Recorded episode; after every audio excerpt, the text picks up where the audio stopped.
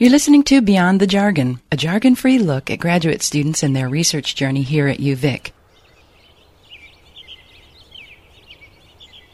I'm very happy to have my guest in the studio today, Chong-Su Kim, who's a political science PhD student here at UVic, um, studying the role of social movements and democracy in South Korea and Taiwan by conducting interviews with citizens. This is really interesting. Um, also, you're a recipient of the 2013 Vanier Canada Scholarship.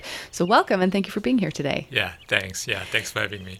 Um, let's talk about your research. What, uh, why did you come to this, and what made you want to study this?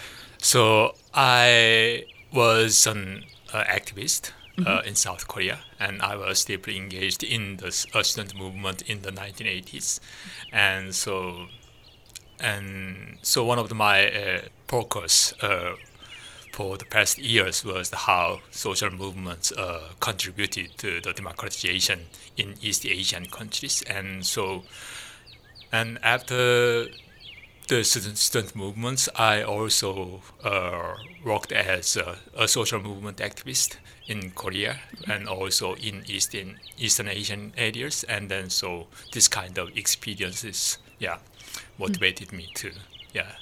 Wow. So how did you become a, an activist? What made you want to to become involved? There is kind of uh, family background and also kind of uh, yeah, so social environment. For instance, uh, my parents are both uh, workers. Yeah, working yeah, kind of working class, and then so I think it is uh, unfair because uh, they work very hard, but uh, their life situation was uh, I think not so terrible, but terrible, and but so at the time, the government, uh, the South Korean government, the South Korean Taiwan is famous for the economic development and its miracle and so and strong state. And but uh, so there are lots of uh, resistance against the economic exploitation and also environmental disasters and and so on. So and I I was also kind of uh, working class. I stopped uh, studying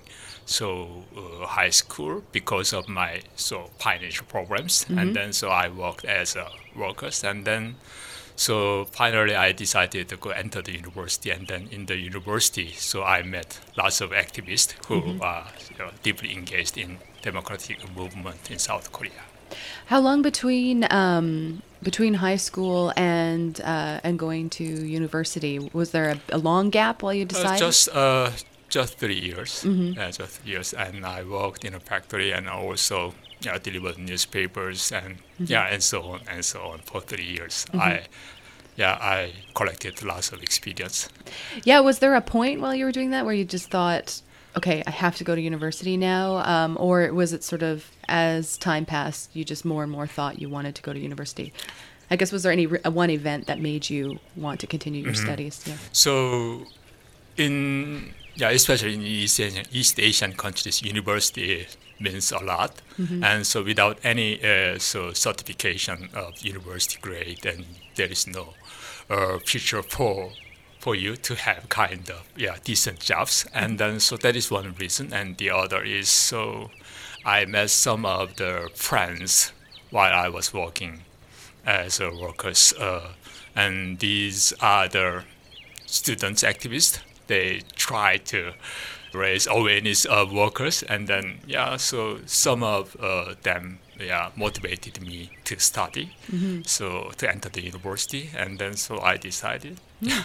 so what did you study when you first went to university so i at first uh, so studied english language and english literature mm-hmm. and so because they can so makes uh, more money compared to other jobs. uh-huh. And the other reason was so, as you may know, that the South Korean so society is uh, highly dominated by Confucian cultures, and then so I want to study history, but uh, my parents forced me to, to, to study English mm. language because uh, that has more future than mm. than history scholar. right. uh, so you did your degree in English, your undergrad degree in English literature then, in English? Yeah, and so it took for me uh, 17 years to have a grade mm-hmm. because I was expelled two times uh, from the university. Expelled? Why were you expelled? Uh, so I was deeply engaged in student movement, mm-hmm. and then so I was a kind of there is a struggle, struggle committees for for so mass uprising in 1987, and I was the chair of that movement, mm-hmm. and then so uh, yeah, the university was, I think, under pressure to expel me from the university. And then mm. after the, uh, so the mass uprising in 1987, that was very successful. And then so I could go uh, go back to the university, mm-hmm. and then after half an hour, they expelled me again. Whoa, that's yeah, very yeah, yeah. that's and, pretty quick. And then after 16 or 15 or 16 years later, I so decide to to study again. Yeah. That's a long gap. What were you doing in between? Yeah, in between, I was deeply engaged in social movements, especially for for anti-corruption movement, mm-hmm. and so this is the well, the organization I was engaged in was kind of uh, international uh, so NGO, so non-governmental mm-hmm. organization, so so related to anti-corruption and transparency, mm-hmm. and so between those years, I was deeply engaged in social movements. Mm. Yeah. So, what kind of work were you doing then when you were working with them? Were you gathering information or interviewing people, or how, how did that work with the with the NGO? So there are lots of activities. For instance, you have so you develop kind of uh, so plans mm-hmm. how to raise awareness of the people and youth and how and also there are lots of uh, activities too to monitor the political the politicians activities whether they spend the tax decently or they just uh, hang around and just spend and waste the tax uh, and and one of the so major activities was how to reform the the governmental pro- procurement process, and because the especially construction and also government procurement, there are lots of uh, corruptions mm. because the for instance East Asian countries and there are strong state and strong state means that strong, the state has uh, they control uh, lots of resources and mm-hmm. powers, and then so that means there are lots of corruptions and scandals, mm. and so one of the major tasks is to monitor and also propose some kind of alternatives mm. how to reduce the corruption. Mm-hmm. Yeah. How uh, how did it, were you received by I guess sort of uh, the community at large that you were living in? You're talking about raising awareness among people. Was it difficult to get people involved in your cause or sympathetic to your cause? Was there resistance there, or were, did you find that people were sort of embracing what you were doing and happy to see that kind of work? So usually it is not easy, mm-hmm. uh, but uh, so corruption is kind of uh, that is kind of rhythms. It is kind of uh, seasonal topics because mm-hmm. Uh, the every government uh, when so they begins when this government begins they promised the people we want transparency mm-hmm. that we fight against corruption and at the time so so at the beginning of the government, so we so enjoy some kind of popularity mm-hmm. uh, because uh, the government promised. But uh, in between, they just uh, so put aside their promises, mm-hmm. and then so yeah, during this period, so the popularity of or the activities of anti-corruption uh, movement is relatively uh, low, but. Mm-hmm the, toward the end of the government, they so usually so yeah uh, entangled in corruption scandals, and then so there are lots of demands, and this is kind of rhythms. It is yeah related to the so social and political uh, environment in Asian countries mm-hmm. because of the state and also the corporations. Mm-hmm. Yeah, and they dominate the society, mm-hmm. and then so the, disconnection. We called it uh, iron triangle. The public officials and politicians and also corporations, there's triangles, and mm-hmm. then the corruption always, yeah, always that there. In the iron triangle, interesting. Yeah, yeah. What did your parents think about all your activism um, as this was going on? Did they support you? My family? Yeah, your family. Yeah, uh, yeah, my wife was uh, also activist. Right, yeah, okay. therefore, yeah, that is the kind of consensus. Yeah.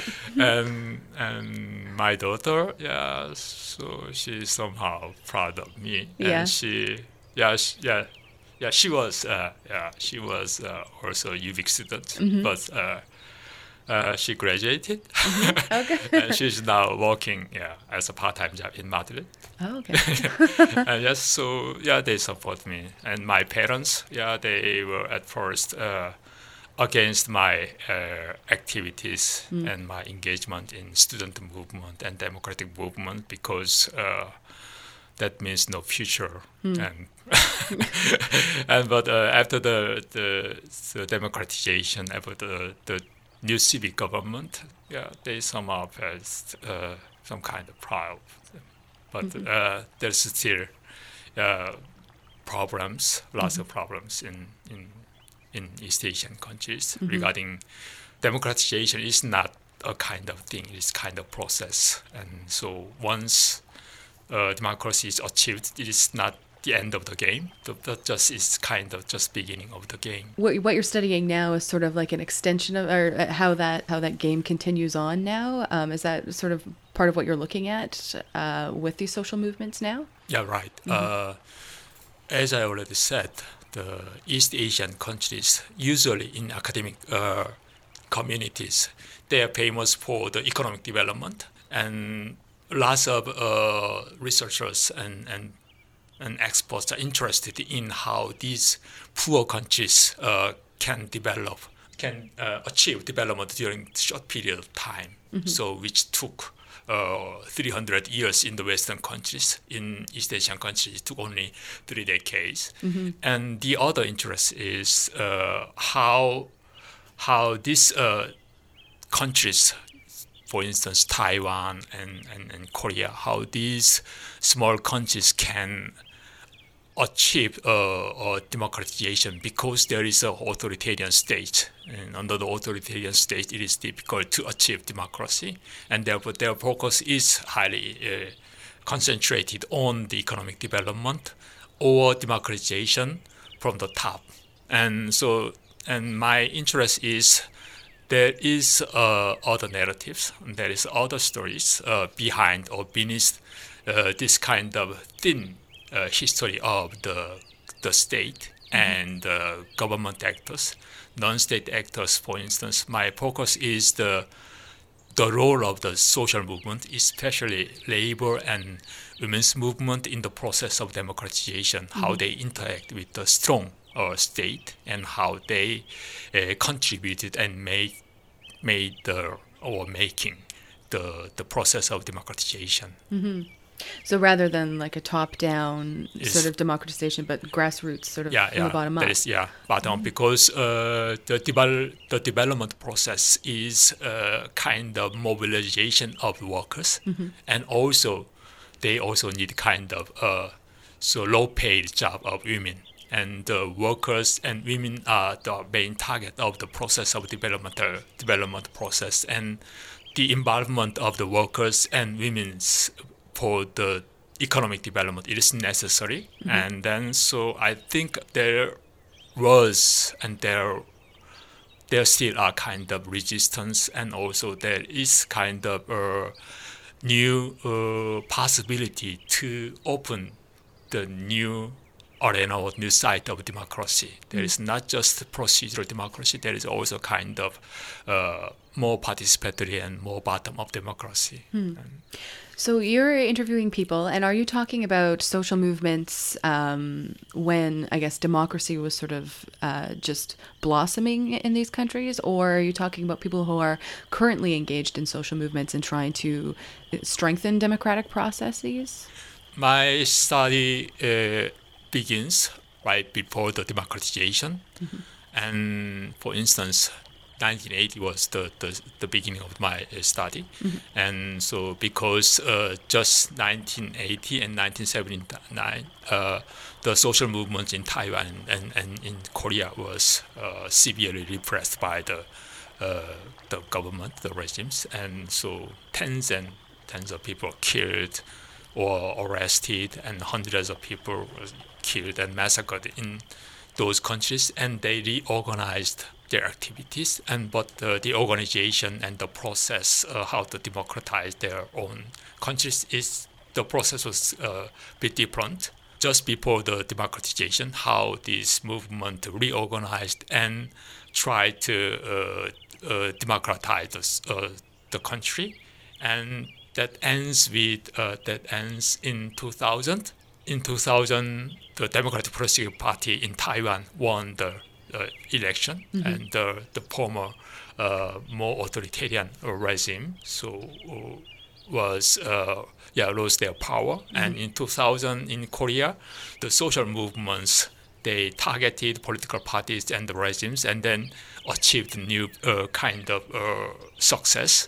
And the the beginning was similar, but the end result was quite different uh, types of democracy and democratization. And so my focus is how these uh, two different uh, social movements interact with the regime mm-hmm. throughout the process of democratization, mm-hmm. transition. And you're interviewing people that were involved in this process um, in the two in Taiwan and South Korea. Yeah, yeah. Mm. And so, are you? Uh, do you go there to talk to them, or are you talking to people on the phone? Uh, uh, so I try to go there, mm-hmm. and so I I think now I can because uh, of the funding. Oh, so perfect. yeah, yeah. So I tried to yeah meet people and interviews mm-hmm. and the voice of the voiceless and also yeah it is important to take or to have their voices mm-hmm. to be heard and also so I want meet uh, activity, activists who were engaged in the democratization process or I also want to meet people newly uh, involved in the after the uh, post uh, transitional period, mm. and there are so some kind of uh, categories uh, mm-hmm. with whom I interviewing. Mm-hmm. Yeah,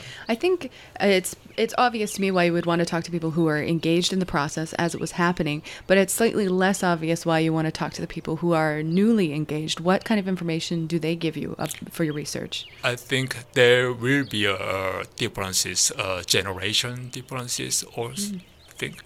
Uh, for instance, uh, it's yeah, so definitely clear why I interviewed the people who were engaged in democratization movement. The post-transitional period is also important because it is the period of how to shape the the form of democracy, and so there is a new generation who are relatively less affected by the democratization process. For instance, uh, for our generation, democracy is everything. Mm-hmm. So we need democracy instead of pure uh, liberal economic uh, growth, we need democracy. But uh, new generation think uh, so democracy is part of our life, mm. and so it is not everything. Therefore, I think to have their voice and compare how they think and what the the, the differences between the between the uh, the, the pre democratization process and mm-hmm. after the, the post uh, transitional generation and so there are I think there is interesting differences. Mm-hmm. I hope. Yeah, yeah. I think uh, I think you're right. That is interesting, though. The people that I guess grew up in a democratic uh, society and maybe take it for granted a little bit more. Mm. Whereas if you're fighting for it, if you're mm. totally engaged and active in trying to achieve that, it probably has a far greater significance for you. Are you interviewing people that you that you knew when you were engaged in the social movements? Is that uh, is that a way to sort of get connected with people? Um, I guess in Korea. Yeah, at least in Korea. Mm-hmm. So I know some uh, activists uh, in Taiwan who mm-hmm. are involved in anti-corruption movement.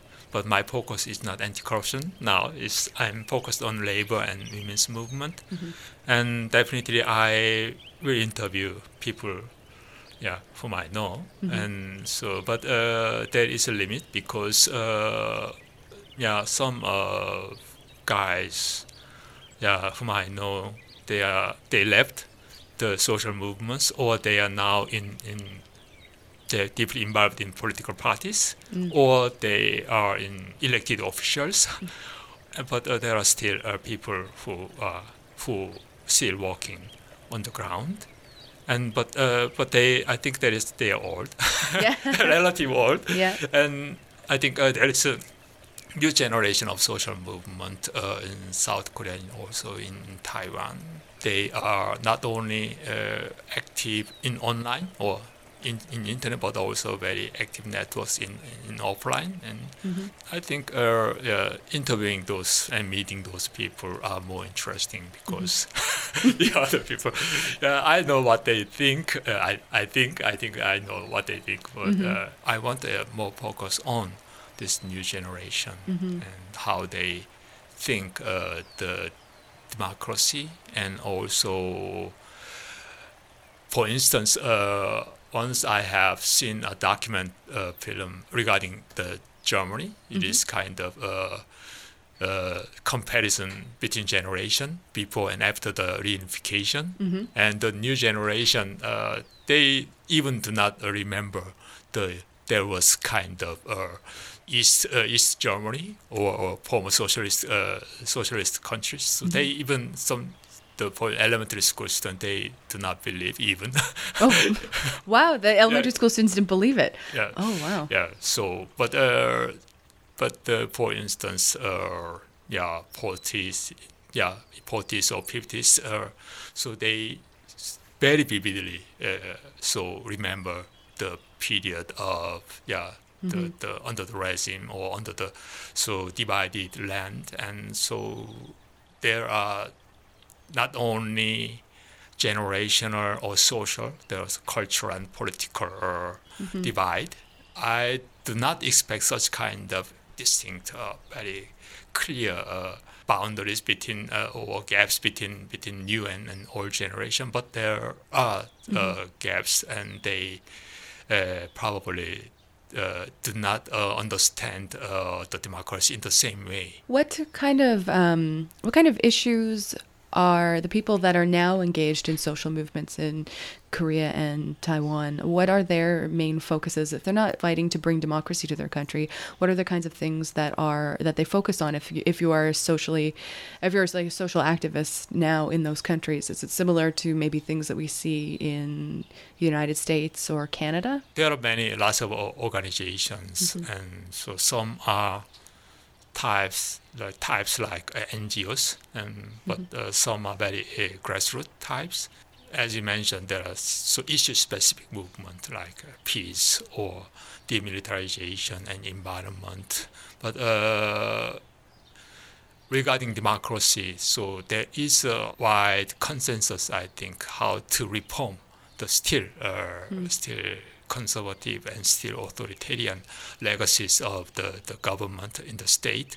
And for instance, how to make uh, the process of decision making more transparent and how uh, the government how to make a government more accountable for their uh, decision for the decisions they made and and also for instance uh, in the case of South Korea so the state has been so weakened since the democratization. So there is no longer so so strong and, and, and very authoritarian state. But there are very powerful corporations.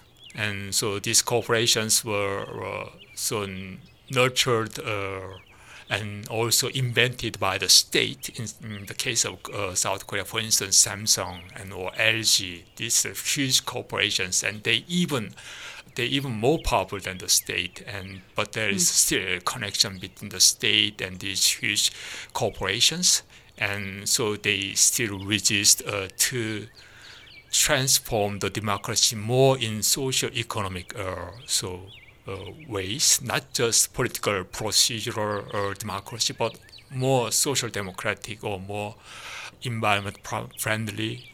And this kind of direction is uh, consistently uh, resisted by these uh, kind of uh, huge corporations, and therefore there are kind of uh, movements against uh, or to transform the the governance of corporations and to make this corporation more transparent and also delink the, the connections between them. We're almost out of time, but I want to ask you a few more questions, and we'll get it all in, Yeah. in there. Um, uh, we talked a little bit about your story about how you got here. I think there was a 17-year break, then you went back and you finished your degree, Mm-hmm. and then you continued on with school. When did? How did you wind up here at at University of Victoria? I at first uh, stopped working in Korea, so because I think uh, it's not. I want uh, somehow I, I want need the time to look back, and uh, there was no time to look uh, back and to reflect on myself and also in my future. And I think uh, I can and I want. Uh, transform this PhD experience, so experience as, as a social movement activist to in, in academic form. And I know there are lots of uh, good uh, university in Korea. There are excellent professors and many students are also excellent. But I think uh, so you can learn there how to teach and how to study. But uh, it is difficult, very in relative hierarchical society to learn how to learn. And but I think uh, Canada is a yeah, relative good uh, country to learn how to learn. So I applied uh, also other universities, but uh, my grade uh, in undergraduate Yeah. is terrible because of my activities. and but the UVic uh, Policy department, uh, they yeah they think my past experience is very valuable asset for for academic uh, so development, and they accepted me, and then so I did my MA here, and then so Were you studying the same similar thing? yeah, yeah. So I just at first, uh, for my MA, I just focused on how social movements in South Korea contributed to democratization, and but uh, this time I want to expand not only the country, also the the the, the period before and after democratization, and yeah. I yeah I met uh, lots of uh, yeah excellent professors and also yeah co-seminarians. I learned a lot and Yeah. I now I think I know how to learn. That's good. yeah. Um, uh, we are all out of time now. I want to thank you so much for being my guest today, and best of luck with your research and congratulations on your yeah. award. Thanks. Yeah. Thank you very much. Again, thank you for listening to Beyond the Jargon on CFUV.